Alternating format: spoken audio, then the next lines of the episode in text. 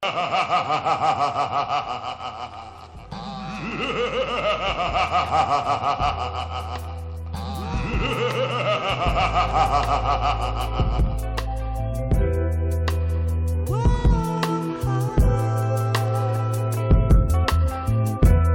listening in a quiet space right now, I would advise you to turn this down just a few decibels. Hey. Because I am about to yell, it is cold as fuck right now. You don't even know what cold is right now, man. All over the country it is fucking cold. Yeah, it's ridiculous right now, and I'm not here to make no global warming jokes, man. It's cold as a motherfucker out here in Atlanta, bro. Like, woke up this morning, it's about 19 degrees. Chris, I know Chris in the city too. Like, it's ridiculous out here right now. Windy, you know what I'm saying? I'm tired of it, man. I'm tired of it. Very, very, very, very nippy out here, man. For y'all's sake, I really hope that it's not like this in 2 weeks when it's Super Bowl time. In 2 weeks, I'll be in L.A. Oh, you're gonna escape it. I'm out of here, bro. By the way, this should have been a whole Aquarius dedicated episode. A dedication to the Aquarius? Well, yeah, I'll step out the way. The Capricorns had their moment. The Capricorns had their brief moment on RSPN last week. Thank you to everybody that sent wishes. Very well wishes. Had a very we coming. We here now, nigga. 28th birthday, but the Capricorns will step out of the way. 28. Wow, I remember turning 28. Yeah, right. The Capricorns will step out of the way in one moment before we do our intro. Welcome to everybody. Yeah, it is RSPN. Episode 18.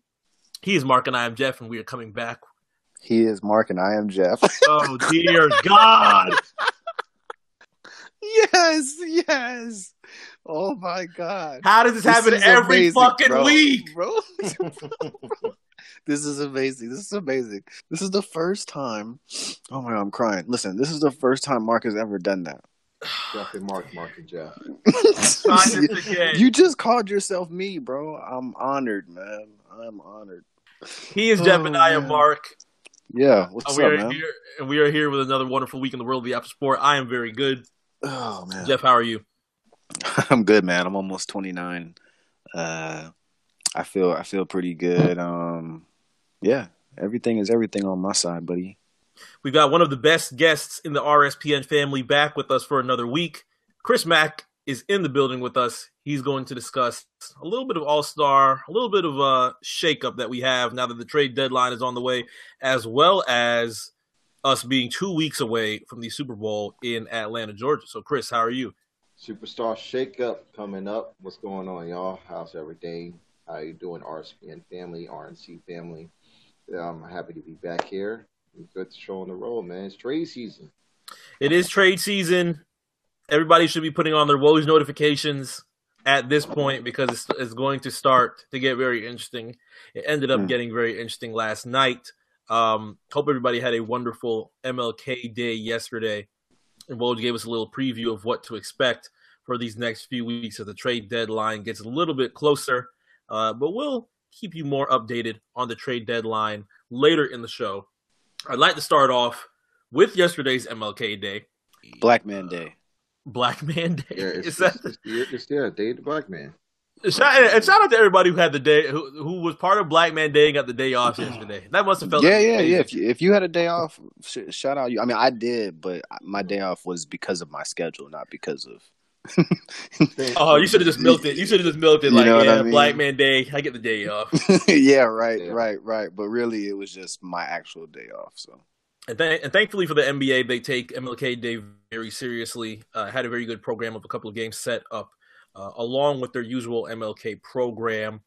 Yesterday, a lot of the games were, when I looked at the lineup, they weren't highly entertaining. There were a good amount that were the usual. You'll always have your Memphis Grizzlies playing on MLK Day. More than likely, the Atlanta Hawks playing on MLK Day. And unfortunately for the NBA, their grand finale of the Warriors and the Lakers ended up getting spoiled because A, LeBron's been out for the past couple of weeks, and B, Lonzo Ball is now out for 46 weeks. So the Warriors and Lakers that they expected it to be last night was not as star-studded as they would like it to be, but ended up still playing. The highlights of yesterday ended up, in my opinion, being the trade of Carmelo Anthony. Oh, man. Yeah, crazy.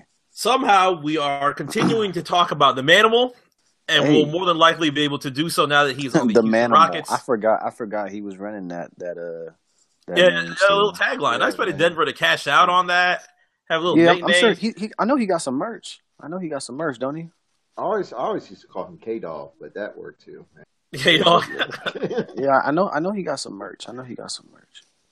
And a brief revisit to last week's episode on Luka Doncic. Luka and the Dallas Mavericks lost to the Milwaukee Bucks last night, unfortunately, but he ended up leaving the game as the second youngest player in NBA history with a triple-double.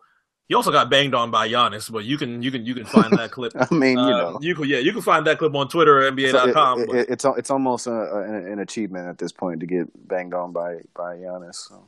Yeah, but he ends up last night with a triple-double, 18 points, 11 rebounds, and 10 assists. But, of course, the second youngest with a triple-double, Markelle Fultz, has his birthday beat by 10 days. You got anything else to say about Fultz while we're at it? Or? No, of course not. Okay, I was just trying to make sure about that, man. We might discuss Fultz a little bit later when we start discussing some names of some people who might be involved in trades. Oh, but okay, I see. We'll save that for a little bit. We'll save that for a little bit down the road. Okay. Revisiting Fareed. You're not gonna get me. No, Amp's not gonna get me. You're not gonna get me. I asked you a question, bro. And you answered. Revisiting Kenneth Faried and the Houston Rockets. So Faried was able to join Houston after Carmelo Anthony and #SomeCash was sent to the Chicago Bulls yesterday.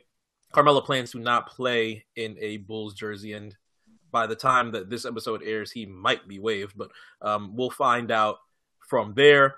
How do you guys like Kenneth Faried's addition to Houston? I think it's a great addition. Especially all things involved, because they have no depth whatsoever outside of James Harden and PJ Tucker and Eric Gordon at this moment. Chris Paul is still suffering from the hamstring injury. Also, Rivers, he's been playing well, is also since been picked up. And, that kind of stings me a little bit, but I'm happy for him. But with Fareed, gives him the interior presence that is needed now that Clint Capella is also out with his injury, and Nene can only play for so many minutes at his current state. And, age. His current state. And age. But, all things good. I think Fareed still has a whole lot to contribute. He's still very young. He kind of got kicked out of the rotation, in his last few years of Denver with the emergence of Nikola Jokic. And eventually Paul Millsap coming through. And he was just, pretty much done for. I didn't think he considered that he was washed. He just didn't have that much opportunity. And he wasn't washed. He wasn't washed at all. Kenneth is one of those guys, man. You could plug him in. Yeah. I'm sorry. You could plug him in on, almost any team in the league, and he's going to be an asset to you. Yeah. They just missed the boat of moving him early in the last few years and then taking him to Brooklyn, where I thought that he was going to have a great opportunity there, considering at that time there was really nothing going for that team until, they came through huge. They're now rolling, at the fifth. I think they're currently the sixth seed right now in the Eastern Conference. He just didn't find up spot in rotation, despite the fact that there was early injuries to Rondé Hollis-Jefferson and Damari Carroll to start out the season. He just couldn't crack into the rotation. Their team is surprisingly really deep at this time, and they're more intrigued in playing, focusing on the younger guys like, Karuks and Travion Graham. Shout out to VCU alum Travion. And he just wanted to figure out to have some time to play. And I'm glad that, he was able to get bought out of his contract. And, Houston, have a great kid in Fareed. He's a rebounding machine. He could often give you, some offensive production as well. But, he has a chance, to give, Harden the space necessary to create. And, the pressure is taken a little bit off his shoulders, and him and PJ Tucker will be able to contribute a lot, as far as the defensive end goes. So, yeah, shout out to Kenneth Faried. I'm glad he's getting another opportunity. Hopefully this one actually sticks. Yeah, for sure. And, yes, he's a younger Nene, so that works for us well. Man, I started getting scared of Nene. Literally Saturday night when he went up for that, when he played the Los Angeles Lakers, and he went up, I think it was in overtime. He went up, Harden gave him this amazing pass, and he went up for the dunk. And it took him like 3 seconds to get off the ground. And you thought that was it? Launched his arm all the way up. Brandon Ingram just came through and slapped the shit out of it in less than a second. And I was like, God damn it, Nene. You thought it was a wrap. I mean, shit, 2010 Nene would have finished that with some craziness. But shout out to Kenneth Faried. Hopefully he has an availability to provide some quality assistance to James Harden. It's not like James Harden has needed a lot of it as of right now. He's down almost 3 players on the Houston Rockets, and for the month of January, he is averaging almost 45 points a game. That's a lot. So, yeah, it's insanity at this point. So we'll see. Numbers, man. And you know what? Speaking of which, you know what? We haven't jotted us in a minute. It's time for some K-Talk. My issue with James Harden and 2K, right? Mm-hmm. For the past week, I've been picking the Houston Rockets. Now that I see that James Harden was bumped up to a 96, I don't want to necessarily admit that I picked the Rockets just to get the cheese off, but I want to at least be able to. You did. I at least want to be able to pick Harden just to see if I can do a lot of fugays and a whole bunch of bullshit and see if I can get away with it. Of course Harden has to be the most difficult 96 to use that I've ever fucking played with. I'm sitting here trying to do step backs. I'm trying to get wide open mid ranges. I'm missing wide open mid ranges. I'm trying to do step back 3. I'm trying to pull up from half court. I'm trying to get a foul on every layup. For some reason, he's doing stupid layups, stupid layup animations. So what are you trying to tell me? You trying to tell me that 2K is trash? Why is Harden a 96 and I can't fugaze with him? I hear you, man. I mean, maybe because, you know, the refs aren't on your side in the video game. I don't know. That's true, man. I play better like Harden just playing myself for my career, man. I just emulate anything that he will do as far as driving to the basket, you know, collecting a foul. Sometimes it works, sometimes it doesn't. But I can never get that step back 3 at all. I could probably have a more Harden game with Justice Winslow than I can with freaking James Harden. It's fucking James Harden. It's interesting that you named Justice Winslow. Why is it interesting that I named Justice Winslow? I mean, I'm just, you know. I mean, it's not really a good thing that I'm naming Justice Winslow. I should be able to take Harden and literally get a call every single play. If there's like a little flop button for James, I can at least do that. I'm trying to get like a 30 free throw game with James Harden. I just can't do it. That's because 30 free throws it's just outlandish, man. It's outlandish, bro. No guy should be getting to the line that much, man. It doesn't even make any sense. There's no way he's getting fouled that much. 20 free throws a game. He was getting to the line a lot in that Lakers game too. Yeah, he was. Saturday. Yeah, he was. Especially overtime. Yes. Yeah, overtime is that game. It's like were they in LA? No, they were Houston. Yeah, they were in Houston. What time did that game come on? It was a Saturday night premiere game, so like 8-ish. Oh, okay, as long as it wasn't a 10 game. If he'd be going to the line that much during a 10 game would be over at 2:00. It's like, yo, man, come on, that's enough rest. It ended around like midnight. Well, that was because it went to overtime. But best believe the free throws affect that. Unbelievable. It slows the game down, man. Slows the game down. Yeah, but you know, hey, he's a first-year old. It's legal. It's legal. Yeah, you do that. Is that where we've come with this? It's legal. It's legal. Well, I'm looking at the... I'm done. Listen, just waving the white flag. Yeah, I'm done. Bro. Honestly, like, I'm about to go slanderless on the Houston Rockets. No. Now you want to play slanderless? I can't do it no more, bro. I'm going slanderless on Houston Rockets because, like, it's so pointless. It's so pointless. This is a defeat. No, I mean come on, man. Harden's a beast. We know this, but bro, I can't argue. Bro. I feel what am I supposed to do at this point? I feel like you're secretly okay with James. It's when Chris comes back. It's when Chris comes back that you start getting pissed off. Yeah, when Chris Paul get back, I'm gonna be hot. Nah, listen. You know what?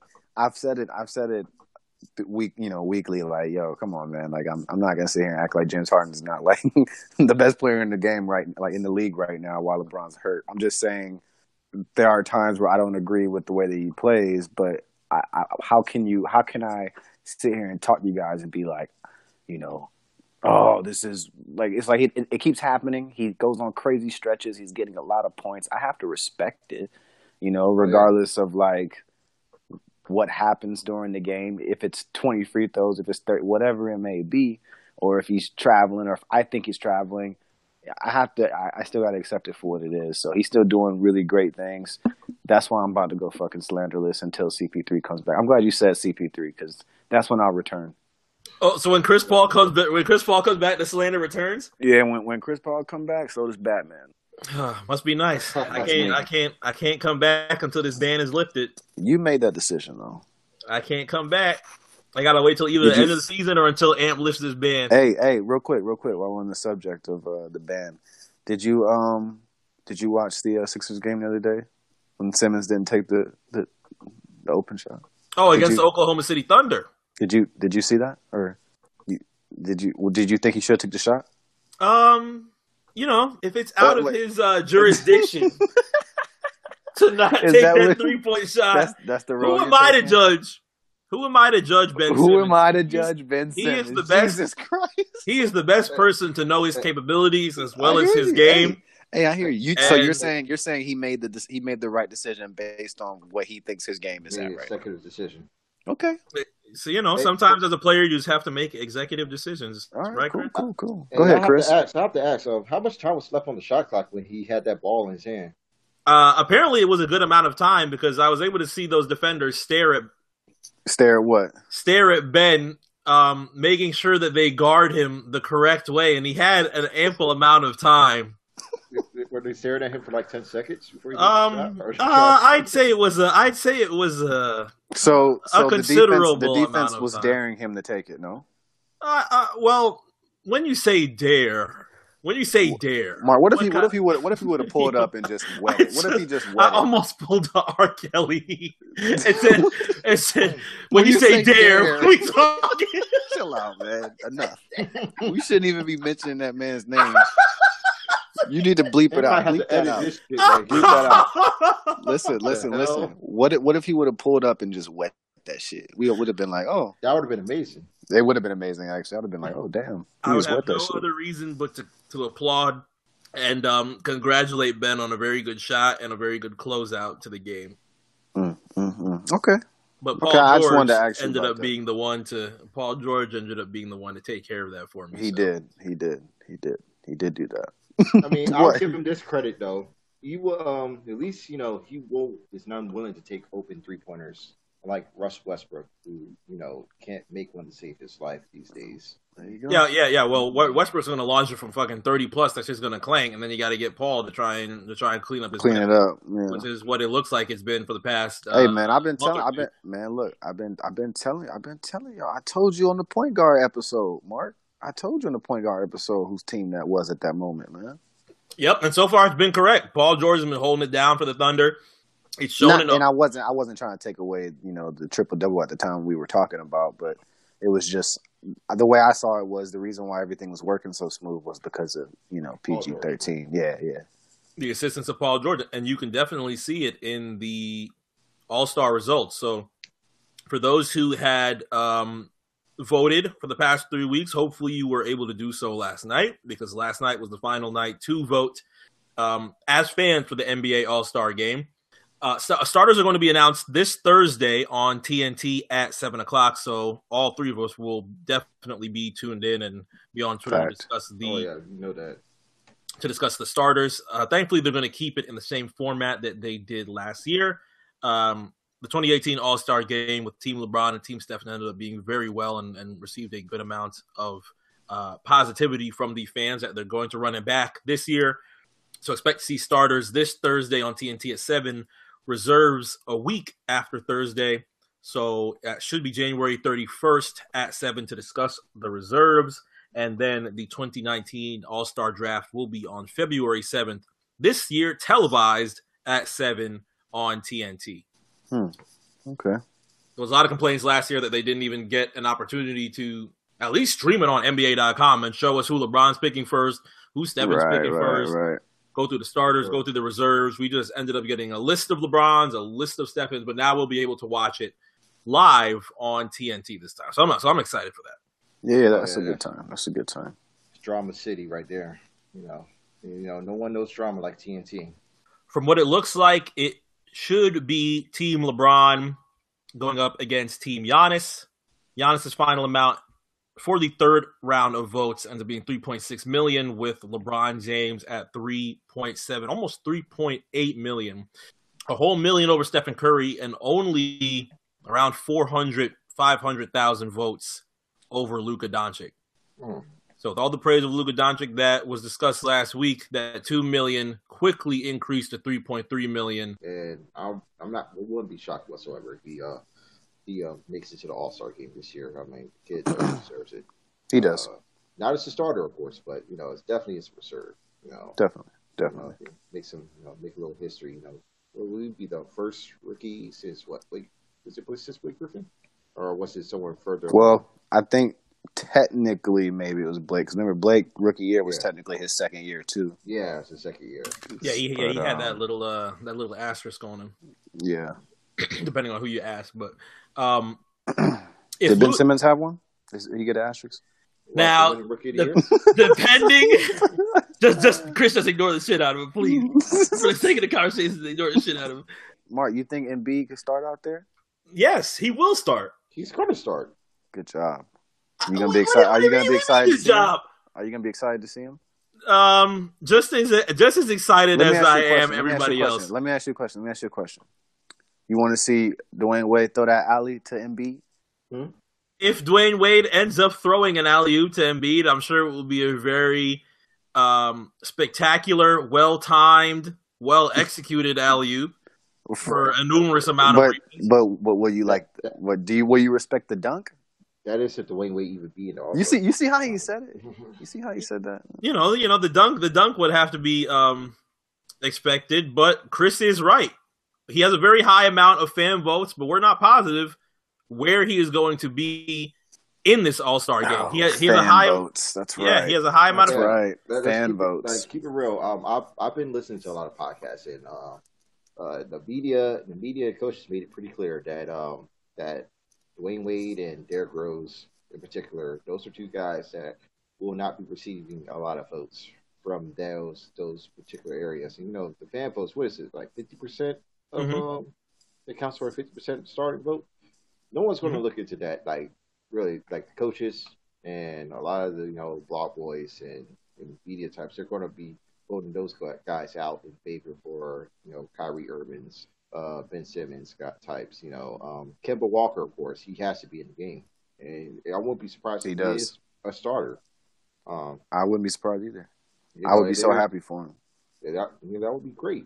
I personally would love for Bradley Beal to be the starting guard in the All-Star game because I consider him the best shooting guard in the Eastern Conference today.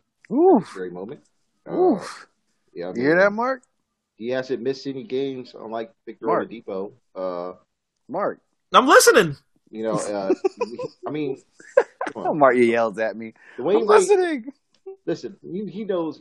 You and I know it. Mark knows that I love Dwayne Wade, just as much as he does. But he's six-man. Came off the bench. It's good for y'all, man. And a lot of not that many bench players.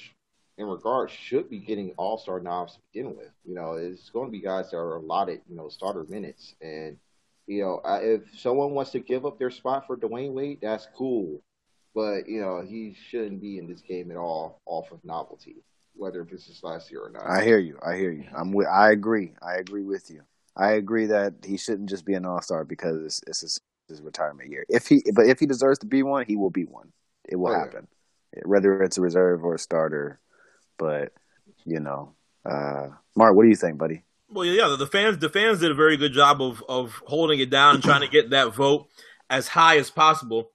The fans, of course, will hold that 50%, while media all around the NBA makes up for 25%, and the players also have a 25% that makes up the 100%. So if media does not make the choice of going forward with keeping Dwayne Wade in that area or moving D Rose further down to make room for others that should be in the All-Star game. You also do have players that may respect Wade and or respect the season that Rose is having and have the opportunity to offset that. But when it came to Kobe and his last All-Star game, he had won the highest amount of votes throughout the entire All-Star voting selection. Yeah. As well as you have players that respect him highly and you have media that will not go against Kobe's last season. And we all know how Kobe's last season ended up. It wasn't as spectacular as it may ended up being portrayed, but he was able to have that final bow out from all of the different perspectives of voting. Will Dwayne Wade be able to have that same perspective? I believe so, but that ends up coming into, okay, well, who gets knocked off? And you have different names so far, whether it's the West or the East, who have appeared to be snubbed, and we won't have a clear distinction as to who is until the reserves get announced on the 31st. But you look at the Western Conference and the Eastern Conference of people who are not in the top 10 at all, whether it was front court or back court, and you have names that should be considered. Names on the West like Drew Holiday. You have Rudy Gobert. You still have Karl-Anthony Towns, who within the past month has had very good numbers for the Minnesota Timberwolves. Yeah. And you have the Memphis Grizzlies, who have not been represented in any of the voting, with Mark Gasol and and a debate that we've had since the episode where Steph said Conley is a Hall of Famer and Mike Conley Jr. We'll say this, though, man. The Grizzlies have been a tire fire for the past month or so. So it's fair to not include either of those two. It would be fair. Yeah, it'd be fair. From a team perspective, yeah, I understand. As far as the team perspective goes. And who knows, they may not even be on the team come February. So Lamar DeRozan and Marcus Aldridge, on the other hand, they also have, they have a, good, case of being in the All-Star race as well. Aldridge is just putting up consistent numbers, lately. Yes, definitely. DeRozan is increased as a playmaker, but it's funny because his plus minus stats, like when he's on the bench, like the Spurs are plus 17. When he's on it, they're plus 4, I believe. They're like plus 4 when he's on the floor, plus 17 when he's off, and that's kind of weird. But I feel like, he wasn't really going to have a shot to get in to begin with because the Western Conference is so guard-heavy now compared to where he was when he was with Toronto. So, he was already going to be on the outside looking in to start the season, unless he was putting up ridiculous numbers, and that doesn't seem to be the case. Now, DeRozan has actually been critical of himself on the San Antonio Spurs for the past couple of weeks. Thankfully, the fans have held it down for him and kept him number 7 in the All-Star voting with 850,000 votes. But regarding his concerns on injury as well as his slump, he's quoted to say that he is physically okay, just playing like shit. So even he himself does not believe that he has very high hopes of being in the All-Star game come February. I mean, maybe he's just keeping it a buck with himself, man. There's nothing wrong with that, man. Appreciate the honesty. I mean, I just can't go against the numbers. The All-Star game has always been very offensive heavy, and they look at the guys with like the gaudy stats, and Karl-Anthony Towns has just been absolutely tremendous over the past month or so. He's been just as important as a factor, if not the most important factor, compared to what Derrick Rose does coming off the bench.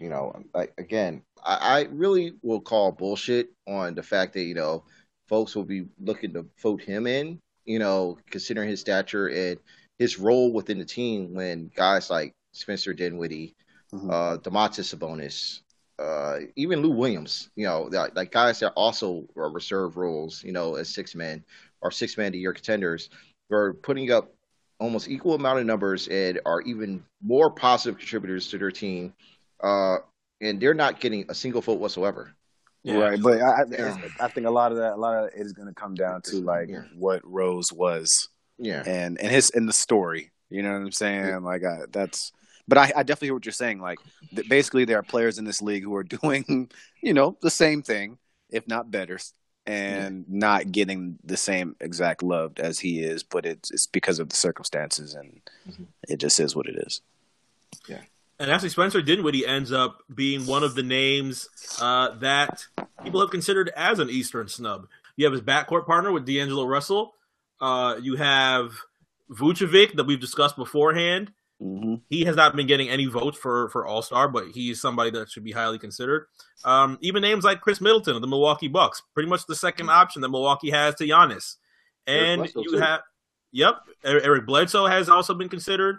And even if you wanted to consider the Miami Heat, you have Josh Richardson, a person who has that Eric Spoelstra has used as pretty much his closer going forward for the past couple of months, and he has had career numbers throughout the entire season. Well, as far as like my reserves go, my Eastern, like as far as my full All-Star list, you know, I still have Giannis, Kawhi Leonard, and Joel Embiid is my front court. Mm-hmm. For my guards, Kyrie Irving and Ben Simmons, I suppose. You know, I would love Kemba to be the guy. I would love Kemba to be the guy, but, you know. Kemba's the guy I have there. Yeah. Kemba's, like, he's personally my guy, you know. And then, you know, the reserves, you know, it's Bradley Beal, Nikola Vucevic. You know, it gets murky for a little bit, but D'Angelo Russell, I really would love D'Angelo Russell be in his reserve All-Star. Let's go. Maybe Victor Oladipo, Kyle Lowry, you know. But injuries has been like a big issue with those two. You know, it's taken a while for Oladipo to really get back into form since, you know, he had his knee injury early in the season. And Kyle Lowry's still working, you know, with a pretty bad back. And, you know, they kind of been really on the fringe. I would not really select someone like Chris Middleton or Eric Bledsoe, despite both of them having pretty damn good seasons for Milwaukee. And, you know, as far as the rest of the league goes, you know, there's not too much choose from, because it's like, you know, once you get through the top 5 or 4 in the starters, mm-hmm. it's more or less a free-for-all. Yeah, you don't see too many things that scream All-Star, I guess you would say. Yeah, yeah. You know, other than Bradley Beal, but that's about it. Bradley Beal. Oh my God! Bradley Beal has been named a few times today already. Yeah, and a really fun stat for the third final votes of the NBA fan votes. Somehow, Jeremy Lin is beating Bradley Beal by almost 200,000 votes. Man, that's China, man. Mark, you hear that? You hear that? You hear what Chris just said? I shouldn't be laughing. It is, though. He's right. Chris is right. Chris, last week, we similar situation. We talked about, like, back in the day how Yao Ming was, like, getting in all the time just off the strength of his country. It's like Zaza Pachulia is getting votes from the country of Georgia. not the state, the country. Right. Was voted for Zaza Pachulia, man. Don't be a starter. Zaza Pachulia. Piece of shit fouled the shit out of Whiteside past week. How you feel about that? Zaza Pachulia. I think he had one shot in the fourth quarter, started going crazy. Woo-wee! Whiteside still in the league? Zaza Pachulia. It's Whiteside. You know what? We'll start looking at the starters that are announced this Thursday on TNT, as well as the reserves on the 31st and the All-Star draft on February 7th. All of this on TNT as All-Star Weekend, as well as the one-year anniversary of the RSPN episode gets closer to debuting. Man, so we'll keep you more in tune with anything All-Star related throughout the rest of the month and going into February. But we still have plenty to talk about when it comes to a couple of names that were just discussed. We didn't do too much on Carmelo Anthony. I do like the conversation that Chris had with Mark Gasol and Mike Conley of where they can go. So let's try and blow up the NBA real quick. Blow it up. There's been some talk within the past week that this trade deadline is going to be something that's rather calm, but I feel like we can spice it up a little bit given the names that we have to our arsenal. So let's take a quick commercial break and we'll come back. We'll discuss that as well as the two teams that we finally have for the Super Bowl in 2 weeks in Atlanta. I want to talk to Chris and Jeff about what is going on in their city and what they expect to happen as the Patriots play the Los Angeles Rams in this year's Super Bowl. But we'll talk about that after this break.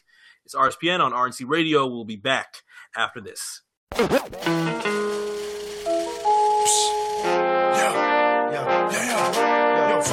Oh shit, yo, yo, yo, yo. And we have a new gym playlist coming out very soon. Buff guy Mills.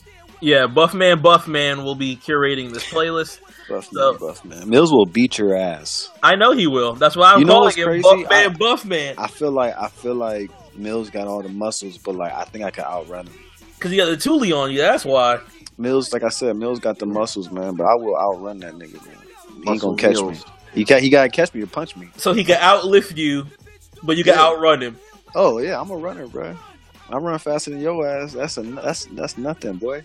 That's dead. You see my physique, my nigga. You see my feet on IG stories. Yeah, I seen them fucking. Yeah, you see them. Niggas want to read fucking wild foul feet, man. Niggas want to. First of all, you run flat footed. You're not even supposed to be running flat footed. I am flat footed. I hear you. My fucking feet got tore up when I did that shit. I'm sure they did. The fucking Flintstone feet. Singing. Yeah, you need to run with the balls of your feet, like at the toes, not the full foot. Man. Mark's not fast. Yeah, he's not fast. I guarantee you. I guarantee there is. Listen.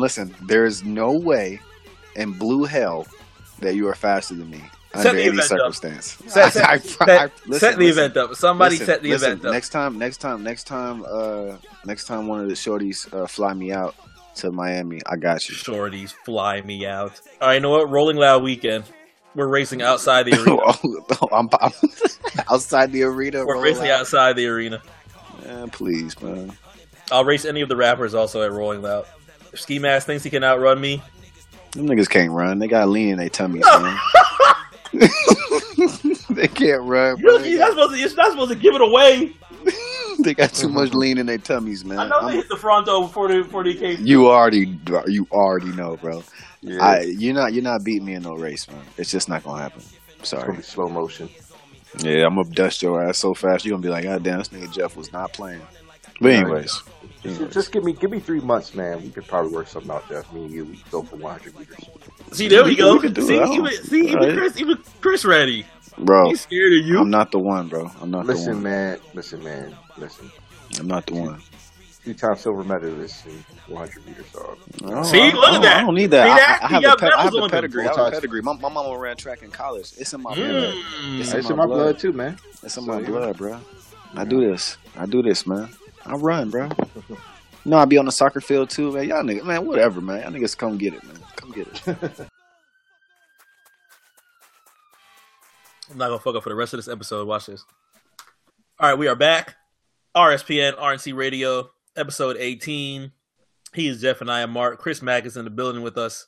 That's right. We back, baby. We have plenty left to get. We have plenty left. God damn it. And I just said that I'm not gonna fuck it up. We've got plenty left to get to for the rest of the episode, but first, let's promote some things going on the RNC Radio Network. Shout out to J5 and Meals over there on the A Show. They just dropped a special episode on the 5-year anniversary of CM Punk's walkout. If you want to hear them go in depth about their thoughts on what they felt in 2014, as well as what the past 5 years have been for CM Punk out of the wrestling business. You can check out the A Show also on the RNC Radio Network, as well as a brand new episode of the Cable Box with Pat. He had just dropped episode 2. His debut was also last week. So if you want to check out the Cable Box, make sure to do so as well. Also on the RNC Radio Network. Also on top of everything that's going on, the RNC Radio family, AMP with REOP Gaming will be on with us this weekend.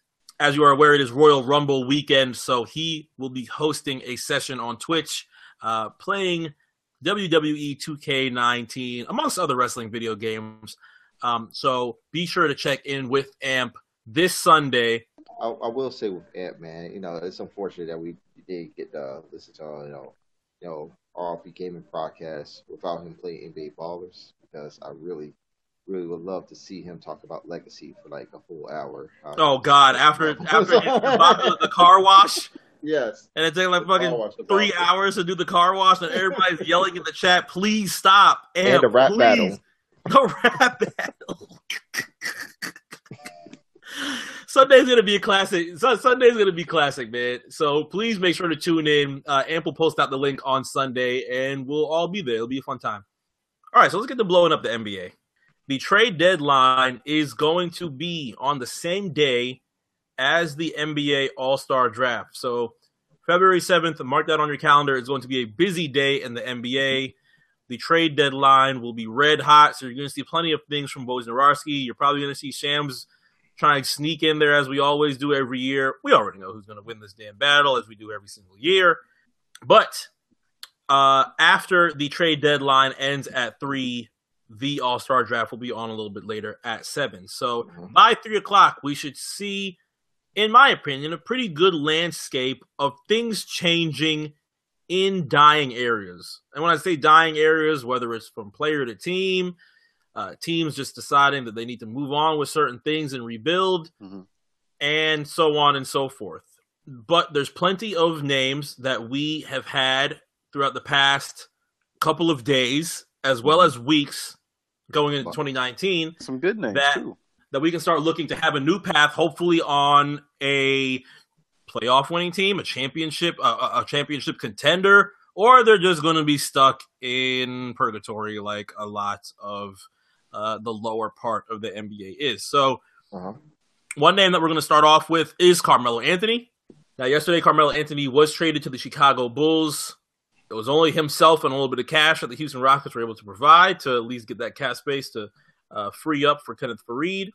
But very quickly, minutes after that news was announced, it was said that Carmelo will not be playing in a Bulls jersey at all. So all the Michael Jordan jokes immediately ended, and I was pretty sad. I didn't think he was going to stay at Bull anyway.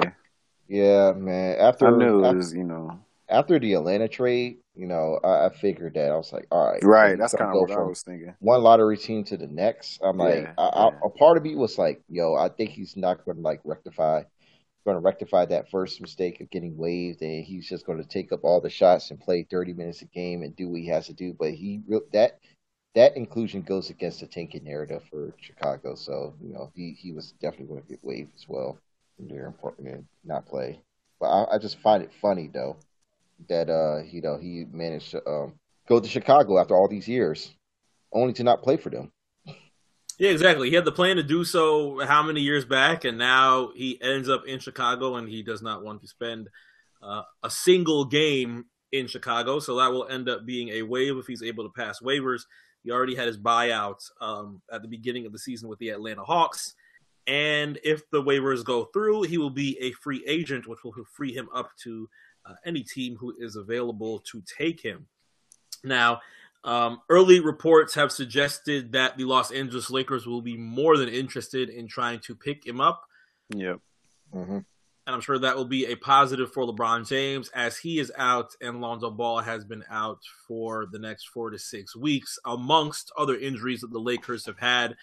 They could use as many keys as possible to keep that offense flowing so that they do not fall too far out of the playoff picture. Yeah, it's just all about, finding his role again within the league. And, and just the way how the whole game has changed over the years. And him being unable to make the sacrifices necessary to continue playing at this point of his career. You see with a lot of players, especially, in his state, he was a very score-heavy, wing forward that, who at the time used to try hard on defense, but defense is never his strong suit. And now, he can barely play it at this point. And he really does not have the mentality of, taking a backseat and, and becoming a third or even fourth option, when he wants to have the ball in his hands at all times. And with the Lakers, especially in their situation right now, they have no point guards other than Brandon Ingram now. Kyle Kuzma is really their leading scoring option at this time. And LeBron, he's not going to be able to keep that up, by the way. He won't. He's not. He won't. I mean, even in the Houston game. He's good. I respect him. Yeah. I respect him, Even the Houston game, he had, 24, 26 points around the first half, and, he wasn't able to score another basket for the rest of the game, albeit that was because Brandon Ingram had the ball the entire time. But that's also another thing. There's no point guard to pass the ball to him if he decides to go right now at this juncture. But there's likely he could wait until the trade deadline before he can make his decision, after he clears waivers. But Yeah, I mean, he goes to LA. It's just really his last chance of being useful, you know, within a contending team or just a team, you know, that needs, you know, his scoring contributions. And with LeBron James, you know, I guess, you know, he's like the figure that could turn, you know, water into wine or, you know, shit into gold. And with Carmelo, you know, he's, I wouldn't say, you know, out of respect that, you know, he's a big piece of shit right now, but he's been playing like a big piece of shit for the last couple of years. And, you know, LeBron is just one opportunity to find some semblance of himself again. Yeah, I'm not totally like against Melo being a Laker. I think if he's there, if he makes it there, he's probably definitely going to try the hardest that he's tried in a long time. Just the team, the circumstances, and the guy he gets to play with. And he's got to fall back. He's going to have a chip on his shoulder. You know what I'm saying? So if that brings anything out of him to try to make any great things happen, and yeah, he this isn't a team where he's going to be able to just chalk it up and think he's not going to have consequences. So, like you just said, Mark, he's definitely going to have to fall back. Do you think Magic Johnson has interest in acquiring Carmelo Anthony specifically for the Lakers, or do you think it's more of a thing just to appease LeBron? More of the latter. Yeah, I mean, I don't really see why the Lakers would go out their way to sign him, even if LeBron wasn't on this team. You know what I mean? It'd be a similar, like say they don't have LeBron and they're in a situation same as the Hawks or the Bulls, right? Mm-hmm. I mean, why go and get him? So this has to be about Bron, in my opinion. I think I found more interest in Carmelo Anthony being outside of the Lakers. Now, thankfully for LA, they'll be able to thrive without Carmelo Anthony. It's not like they're in high need of a volume shooter. But I found a lot more of a higher interest in Carmelo Anthony finding a way back into an area that he hasn't been in a long time. And maybe he'll be able to thrive on a team that has been doing very good right now. I want to see him back on the Nuggets. I mean, I think we discussed, you know, why not just go back to the Nuggets. But at the same time, I don't know. I would have liked if he stayed in Atlanta. We discussed that too. Like, he should have just stayed here, hung out with the young boys and Vince and try to make these kids something better. But I think he's a little bit more of a selfish player. We'll see how it goes. I'm not either way about it. I think it is more for LeBron though. For at least, because look, this whole situation, right, with trying to make a trade happen for the Lakers, whoever they're going for, the issue with that, it stems from what, you know, a conversation me and Chris had before the show about talent and the young talent and giving them a chance to be what they are because you drafted them. So if you're going to go for a player of stature like an AD or even a Bradley Beal for that matter, even though I know Chris doesn't want to hear it, whatever the case may be, you're going to give up pieces that you invested in to do that. And now, as we see, for example, D'Angelo Russell tonight, I think he had like 30 points, something, you know, 31, 8 assists, and like no turnovers. Like, just he's balling. He's absolutely balling, you know. And Chris said it before the show, you know, he would be probably really good with LeBron right now. You know what I mean? Like, being the guy that they thought he was, and what he's grown into after a few seasons. Like, just because you take him top three doesn't necessarily mean that it needs to work out within those first 2-3 years. You got to give these players time to develop. So that trade may have been the best thing that happened to him, but now we look back on it now, and what? Lonzo is hurt and out for, what, a month? Yeah, for 6 weeks. 6 weeks. So this is the situation. If you want to trade for a top player, there is no easy trade for AD. Let's get that situated right now. Okay, you're giving up the house. It is as simple as that. And a lot of picks in the future. That's just how it's going to get done. If it gets done, that's how it's going to get done. So fans can fantasize about it all they want, and it could still happen. Just know that your team will be tore apart, and just getting AD is not what's going to take you over the hump, because not to sound like, you know, not, I'm just trying to be realistic. AD has issues on his own. He needs to stay healthy. And how come he hasn't been able to take his team to new heights himself? So let's just call it what it is, and let's see what happens. But there is no easy trade. I do like that. I do like that interest in Bradley Beal, though. Chris, I do. Is there any type of team? It's more doable than anything, I think, as far as like, you know, trying to get a guy. You know, now it would have been a much easier conversation to have if there was still John Wall and Bradley Beal, and there was still the conversation of there are zero Wizards players that are exempt from being traded. But now that John Wall is out for the season, Bradley Beal at this point seems to feel a little bit more cemented for the Washington Wizards, as that ends up being their key piece to their offense. But are there any teams that can throw you three players in the ability to get Bradley Beal for their team, and you would be able to accept it? What would it be for you to say, for you to pull the trigger on Bradley Beal if you're upstairs? Because at that point, if Beal is gone, it's pretty much now in an area where, okay, we have finally picked John Wall out of the two. We'll wait for him to come back, and thankfully, because of Beal, we have three key people that we can use. Or whether it's two or three people that we can use to hold down Washington until he gets back. Well, I've looked at a number of like different trade scenarios and a number of teams that are willing to make deals for Beal, because while it may look like that, you know, Washington is unlikely to move him at any point at this time, the sweepstakes are still on. There are still teams that are looking to pick him up. You know, they need him for services. He's been averaging, you know, like 29, 5 and 5, you know, in the wake of John Wall's injury, and you know, and really the key contributor of the entire game. He's been carrying the Wizards, you know, in this stretch of games, and you know, we've been playing roughly over 500 basketball since then.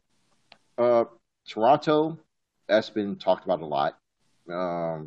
They actually do have the depth necessary to make a considerable package for Bradley Beal, and as Masai Ujiri has done already in the wake of the Kawhi Leonard, DeMar DeRozan trade, he's willing to give up a lot to make a big push for a title, no matter what the consequences are. But he's been very meticulous with it, and I would see like Pascal Siakam, maybe a first rounder, big, and Jonas Valanciunas, you know, or like a DeLon Wright.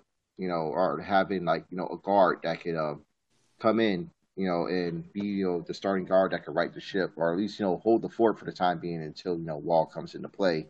But my most intriguing one, and I feel like this will be perfect for both sides, and it's not Los Angeles, because they really do not have enough. They don't have the value. They really don't have the value. Enough it would be so top heavy. For y'all to like, it'd be, you know, you, obviously it's going to be around Ingram, but the issue with that trade is, it's just, it'd just be so top heavy. Yeah, it's not a lot. There's not a lot there. They'd have to give up something that I feel like the Lakers don't want to give up for him. Like if it's AD, then they'd say, you know what, fine, take Kuzma, or you know what I'm saying. Like it'd be a situation like that. I feel. I think this has been. This team has been on my radar for Bradley Beal, like, for years, actually. When Beal was dealing with injury early in his career and before he signed a max deal, it was the Sacramento Kings. And Kings right now, they are, you know, battling, you know, around, you know, in the 500 mark. I think they're a game under now. But they have the talent necessary to make a quick push for the eighth seed. Right. But Beal... You know, he needs to flourish. You want to keep him. Right? I want to keep him, right, but we can't. Like, in the long run, I know that we cannot keep him. You know that it's only a matter of time. Yeah. You know, we're stuck with Wall, you know, who's going to be paid like $40 million a year, you know, to a ridiculous amount. And who knows how healthy he's going to be going forward, you know, when the Supermax kicks in. No one wants that contract.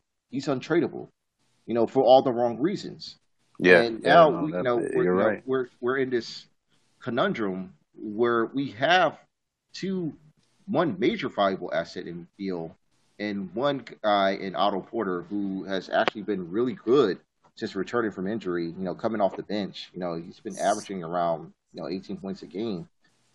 But I don't know, you know, he would be an easy asset for someone like New Orleans who needs a wing. that can help, give some ease off of Anthony Davis. As someone that be able to create and find his own shot, because apparently no one on that team is able to do that, considering the help that he does have on the top side. But that bench is just a tire fire. So they need shooters. They need somebody who can score really bad. There's nothing that they really have other than maybe Julius Randle. Mm-hmm. So they have to give up one of their guys for someone like Otto Porter. So that's pretty much impossible to do. So at this moment, I think the Wizards are just going to be stuck in their ways, and we're going to have the players necessary to at least make this push to the eighth seed, which I kind of don't want, but there's nothing we can really do because we're too talented to really tank. Mm-hmm. But we're not really good enough to compete at this time.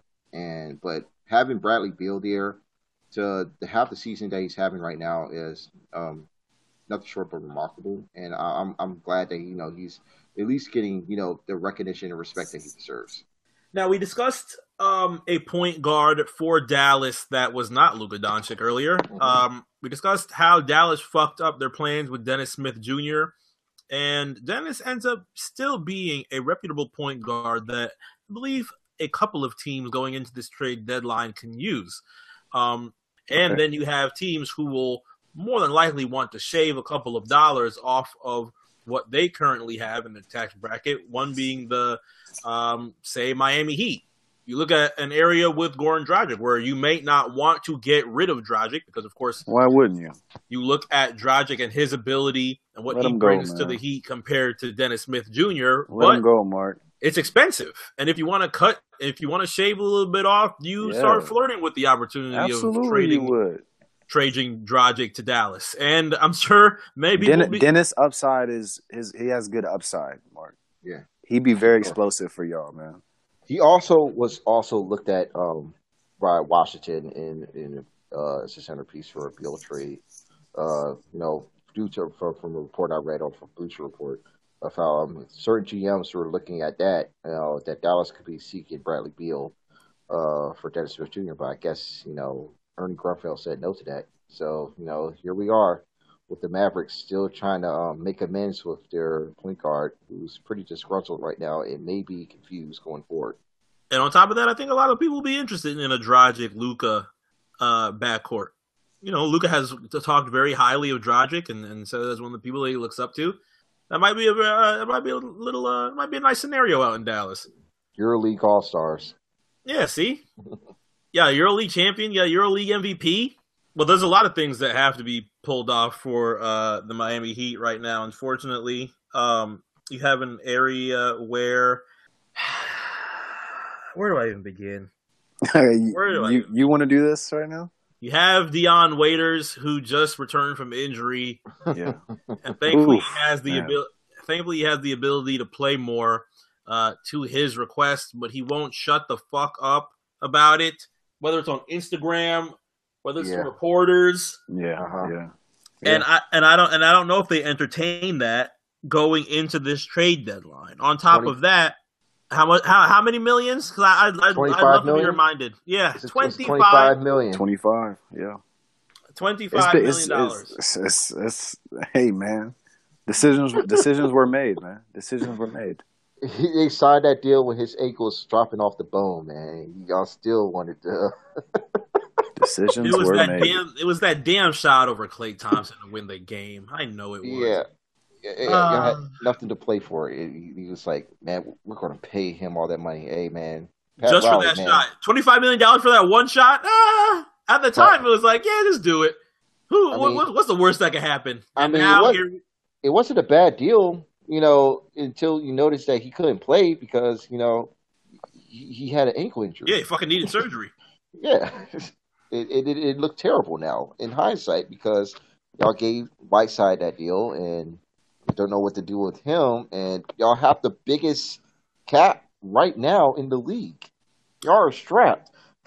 Yeah. At the beginning of that decision to move forward with Hassan Whiteside and then the whole Dwayne Wade debacle happened, it felt like the right thing to do at the time to go forward with youth. But now, looking at the past year, you have a couple – we're pretty much a couple months removed from Whiteside also having an issue with Eric Spoelstra, and he's come out to the media and said that they've squashed whatever and they're moving forward with some type of plan to do blah, blah, blah. But to the disadvantage of Hassan Whiteside, now Heat fans are very interested in the play and the improvement of Bam Adebayo and see a lot of upside in that and don't really have much they don't really blink too often when it comes to hearing that Hassan Whiteside could be shopped around a little bit. And I don't know if this is Patch one final time to test the waters with Hassan Whiteside. As of recent, he's been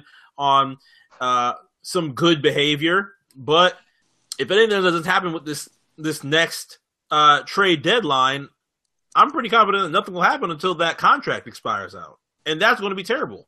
Because you're already strapped. I think that's exactly what's going to happen, bro. And I'm sorry now. I want to apologize to you now. Yeah, no one wants to take on to that contract. I mean, you're stuck like the busted wall. I mean, he's solid, but yeah, that's just too much to take in, man. You know, especially somebody's got to want a big ass center, right? He might not be able to shut his mouth, but somebody's got to want a big ass center. No, nobody. All the teams right now, and they all have big ass centers right now. Even if they're good or not, they're affordable. I don't know, Mark. This might be something you just gotta wait out, bro. I mean, it is what it is, man. And they're gonna come a time. Yeah, remember when he had that big game for you guys a few months ago, and you was tweeting about it. It was like 25 and 25. Yeah, 2020s have been something, you know, that he likes. He's gonna have them, you know. But by the time you're ready to you know.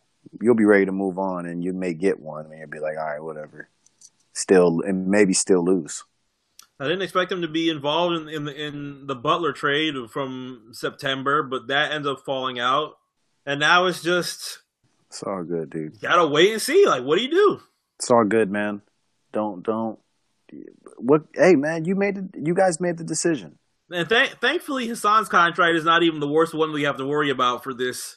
For this trade deadline.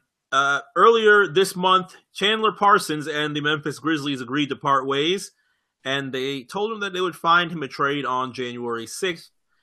He's still owed $38 million from his 4-year max contract. $25 million of that is being this season. So I'd like for you in your mind, as I say this, to remember what a quality Chandler Parsons looked like. And I'd also like you to think if that quality Chandler Parsons has ever, ever, ever deserved a max contract. Hey, man, but come on now. I don't want to listen. I don't want to get disrespectful because before that deal, you would listen before that. Mark, everybody got paid that summer, if you remember. And by the way, he deserved it. If we're going off base, what was going on before that deal, he did. He did deserve it. But as soon as he got that deal, the shit went downhill. So I'm not mad that he got the contract, bro. That was that summer. Everybody got paid that summer, dude. But was that the same summer Del Vadova got $40 million? Yeah, same summer Solomon Hill got paid. Yeah, it was that deal. Tom Moore got the money. Yeah. Right. It was that summer, bro. Everybody got paid. Everybody got paid, including him. But he was coming off some pretty good seasons. Like, I mean, I'm not trying to. He was pretty good. He was 6'10" with a ratchet out in Houston, I never looked and said, "Yeah, max contract." He was pretty good, bro. I'm about to even check my Twitter and see if I ever said Parsons max contract. Well, I'm not sure. I wouldn't have said it, but everybody saw what he was doing. I think he had a few daggers that season too. Like he was hooping. He was hooping, bro. But you know, he got his deal.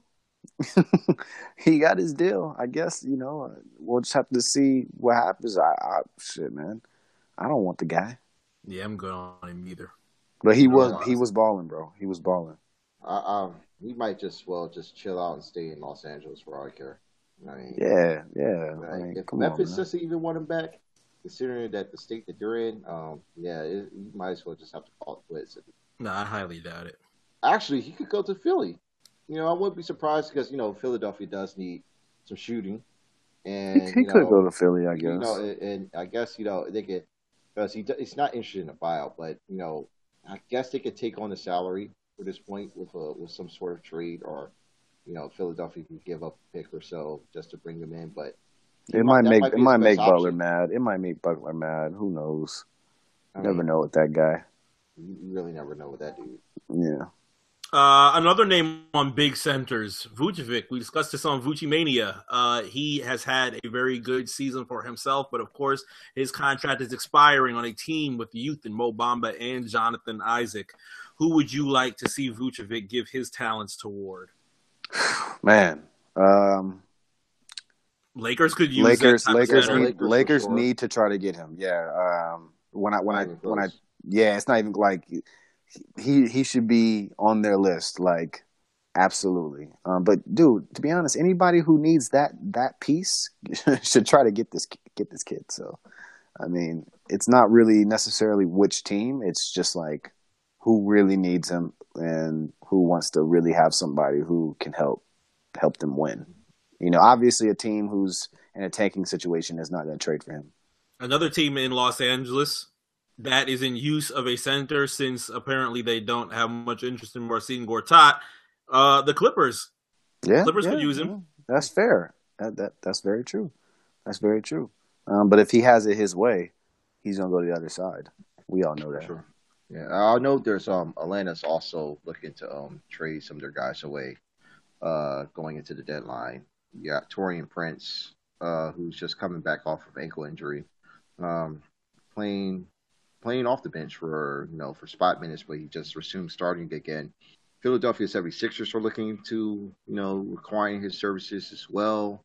Jeremy Lin is being looked at by the Portland Trailblazers. So that's something to keep my eye on going into the season, because the team has been pretty impressive lately, despite what the record indicates.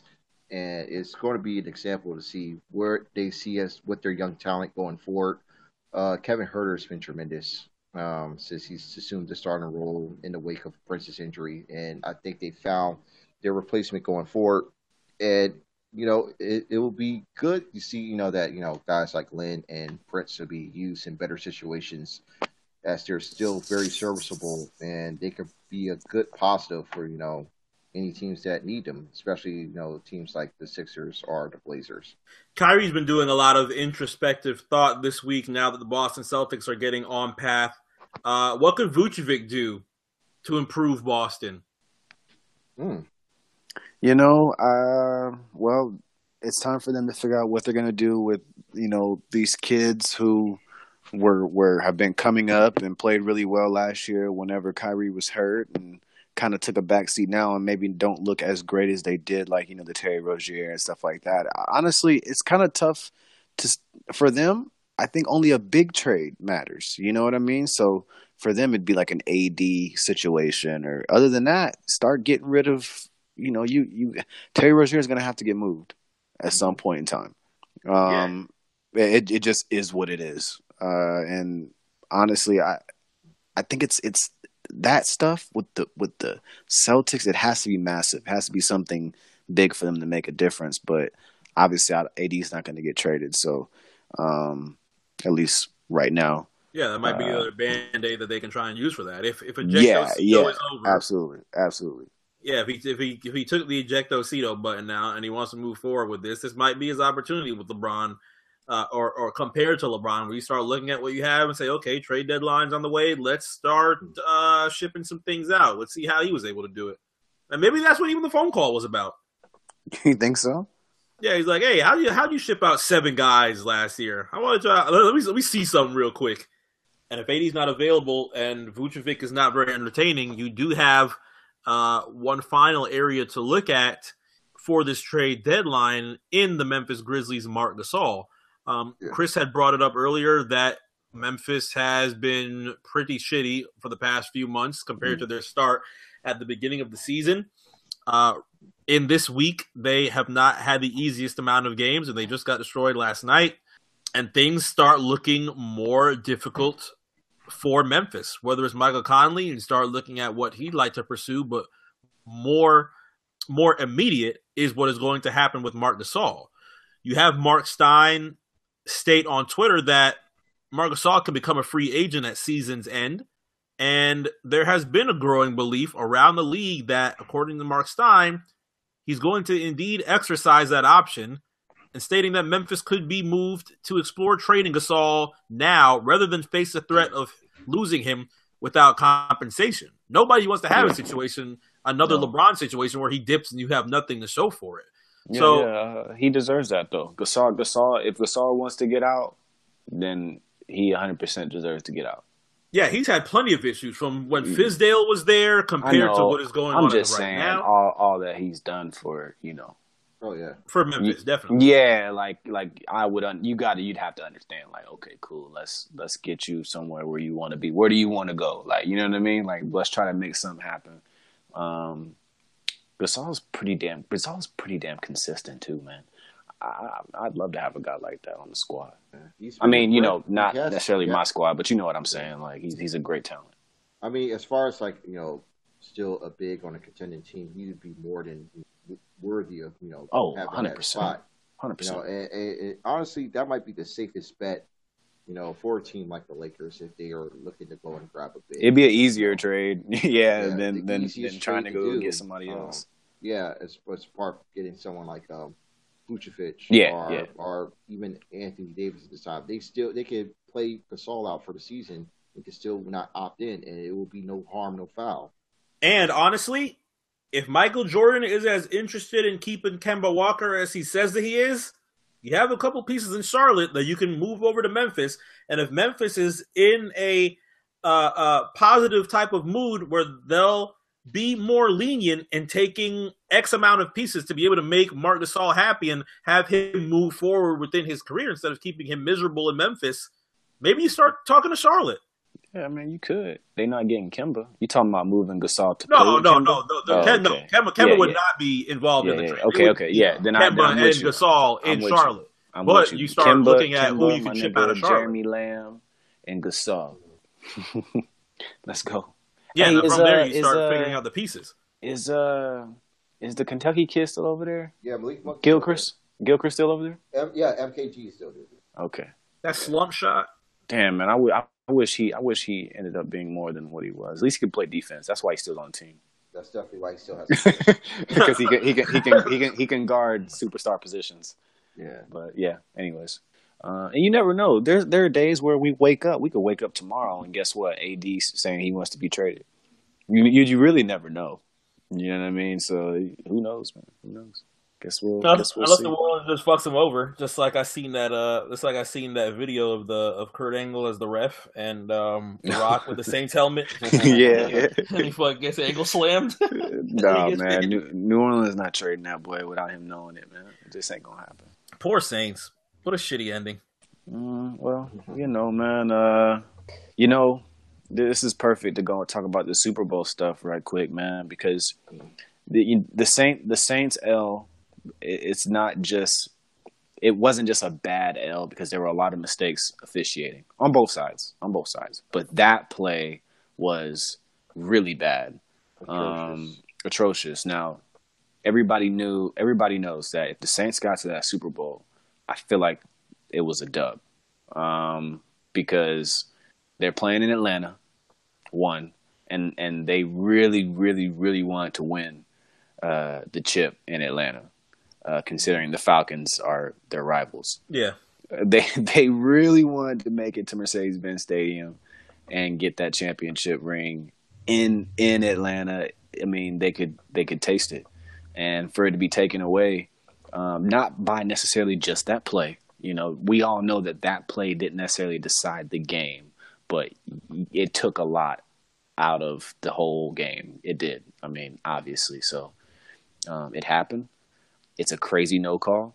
It's one of the worst no calls I've ever seen as long as I've watched the sport because it was very obvious, I guess. You know, it's tough to explain it because he didn't make a play on the ball. He went immediately at the receiver, hit the receiver before the ball even arrived. The ball was catchable. I think they tried to say maybe he got hit at the line or something, so it was like an open play. But bro, it was a clear penalty, and the Saints had a chance to run the ball out at that point in the game, and you can say that. So the NFL has to apologize if they haven't already. Excuse me. I think they admitted that they Yeah. So, you know, that is not good. As far as I'm concerned, you know, I bet a lot of Falcons fans were bird boxing that whole play. You know? And for me, myself, you know, being a Dallas fan, I couldn't care. I don't care. I didn't care who won, you know, like it wasn't really about that. It was just about what's fair at that point in time. I could care less I got people who I know who support the Saints, you know, but like I wasn't necessarily like on either side. I just, hey, this is one of the dopest times to me because we had four teams where like I could give a reason why I didn't mind seeing any one of them win the ring. I mean, if Brady gets it, that's just a stamp on his GOAT status. Cool, whatever. Mm-hmm. You know, if the Chiefs get in, cool. Chiefs is an OG, you know, franchise. They got the young boy, the young GOAT. You know what I'm saying? Who's really fucking good. If he gets it, dude, awesome story. And he had to beat Brady to do it. Great story. You know what I'm saying? Yeah. Rams get it, cool. Another young quarterback, young coach. The coach is 32. You know, like we could have went to high school with him. Like, you know what I'm saying? Like, and he's out here, young quarterback as well, young running back. They're getting it done. Just moved to LA. Boom, great story.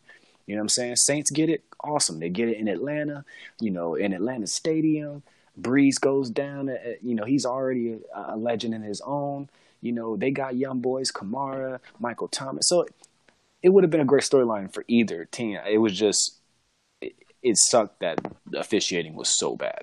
The one thing that I actually did like from the championship games is I wish that our NBA commentary had an equivalent to what Tony Romo has been able to do for their commentary. I haven't watched too much of his commentary and his the championship game.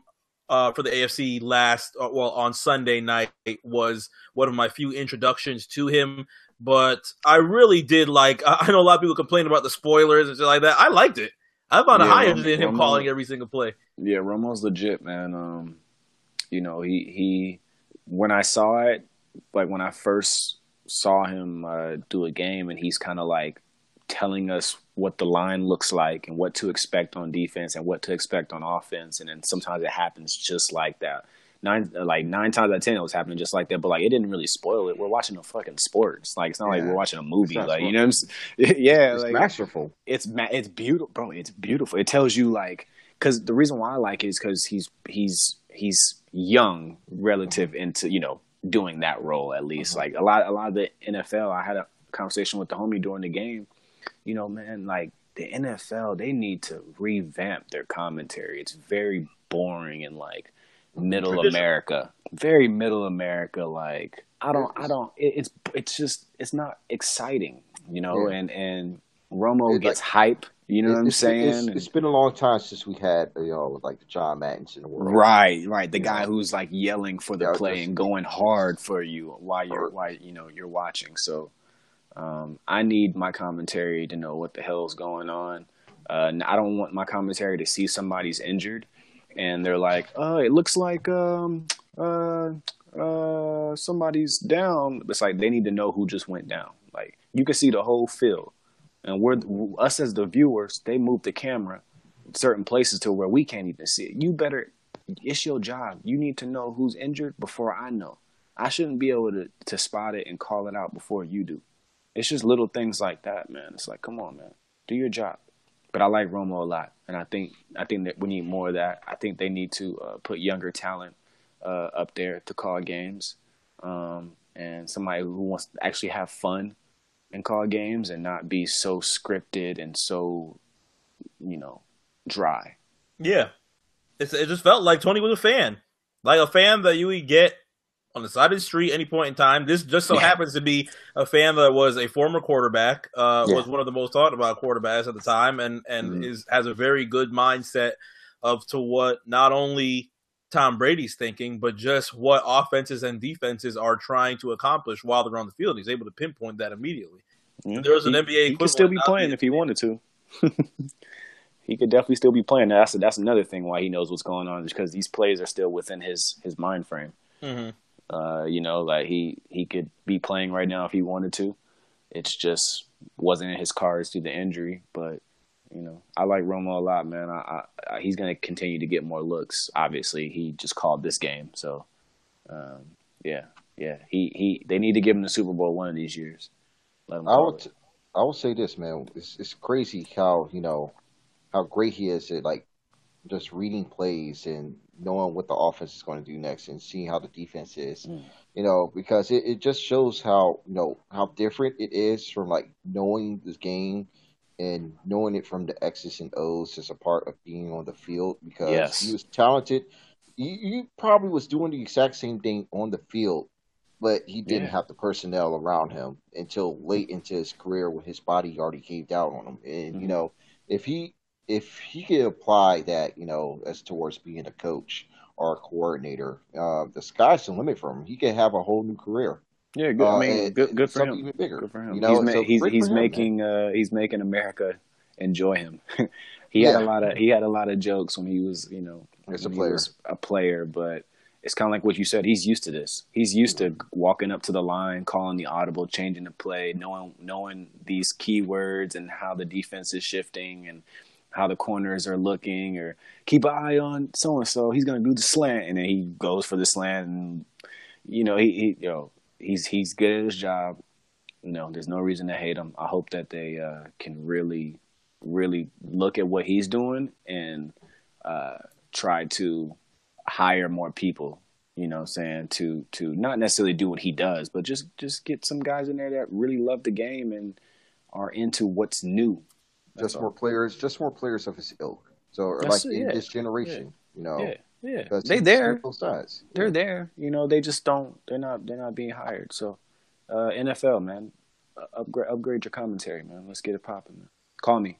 Yeah. Call Jeff. We need a little bit of that. We need a little bit of that energy. A little bit of that energy to come through. It'd be a great time. All right, let's get the shout outs. All right, my shout outs pretty brief. All right. I'll say it fast. Shout out to WWE 2K for dropping the Rising Stars pack. Royal Rumble is this weekend. Shout out to Kevin Durant for not slapping the shit out of that fan that took his hat off his head. Yeah. Shout out to Marcus Smart for waiting until the refs came by to turn up on DeAndre Bembry. And this is a odd shout out. Shout out to Aaron Gordon. He told Yahoo Sports' Chris Haynes that he will be in Chicago for the 2020 All-Star Dunk Contest once again. Was it like the fifth time? Yeah, whatever, man. So, you know, shout out to Aaron Gordon. I guess he wants to feel that thrill again. But we'll see what happens with that. Yeah. I hear you, man. All right, Jeff, Chris, y'all shout-outs? Yeah, shout out Harry Winks on that stoppage win against Fulham. I just had to shout out. He's one of my favorite players on Tottenham. Shout out Eric, free Eric. Free Eric. That's some bullshit. We don't even. Yeah, we're not gonna get into too much, but I just want to say free Eric. Shout out my nigga Finn Balor, about to be universal champion. I'm about to be back. I've been waiting a long time for this. My dick is hard. All right. Yeah, man. Shout out all the Aquarius worldwide. My birthday's February 1st. I'll be telling you guys that every week up until that date. So, yeah, okay. What you got, Chris? I would say a shout out to my my nephew and my sister. It was my nephew's birthday. His 4th birthday yesterday, and his sister's birthday today. So, shout out to Velveteen Dream. You know, shout out to Bianca Belair, who's going to be challenging Shayna Baszler for the NXT Women's Championship at NXT TakeOver Phoenix. Oh, yes. You know, that shout out to the whole Royal Rumble weekend, man. That's just going to be amazing. Like, you know, they WWE never they don't fuck up when it comes to these weekends, man. When the Big Four throws down for 4 nights, you know it's going to be a scary sight. So, shout out to that, man. Shout out to James Blake. Dropped this album with Soon Form. You know, the shit's fire. Yeah, I suggest you caught that. Tori Umoy had his album drop. Also, just shout out to good music, man. You know, all my people out there. And, Yeah, shout out to Billy McFarland, man. You know, serving guy. At smooth bid, bro. That guy. The bad guy. Jackass Billy McFarland. You know what? Speaking of Billy McFarland, let's go to Soldier Moment. You know when you hear that? Huh? Yeah, let me get mine off right quick because I just want to give another crazy look, man. I can't Mark, I can't believe I'm doing this again. Paul Pierce, man. Again? It's like his 8th time on Soldier Boy. I can't do it. Like, I have no idea why this keeps happening, but like Paul Pierce said that Duke could beat the Cavaliers without Kevin Love, and I need this. Again? What? Listen, bro, I need this shit to stop, bro. I need this shit to stop, man. Please just be quiet, dude. Go away.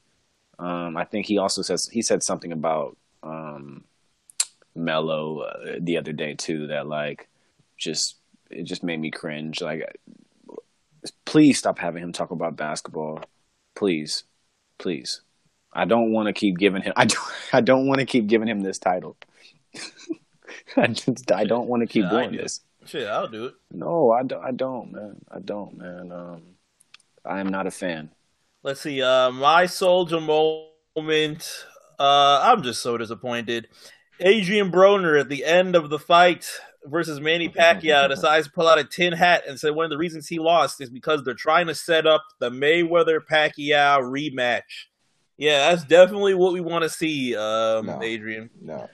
I didn't even watch the fight. And, I was just looking throughout the Twitter commentary how he was just getting slow cooked the entire fight, and then I see the press conference at the end, and this dude was acting like that. You know, he had the fight won, which made no sense whatsoever.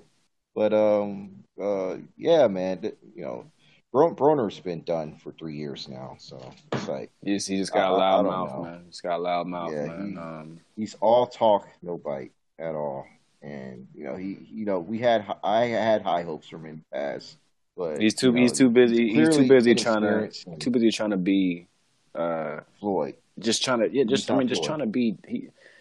get your money, you know.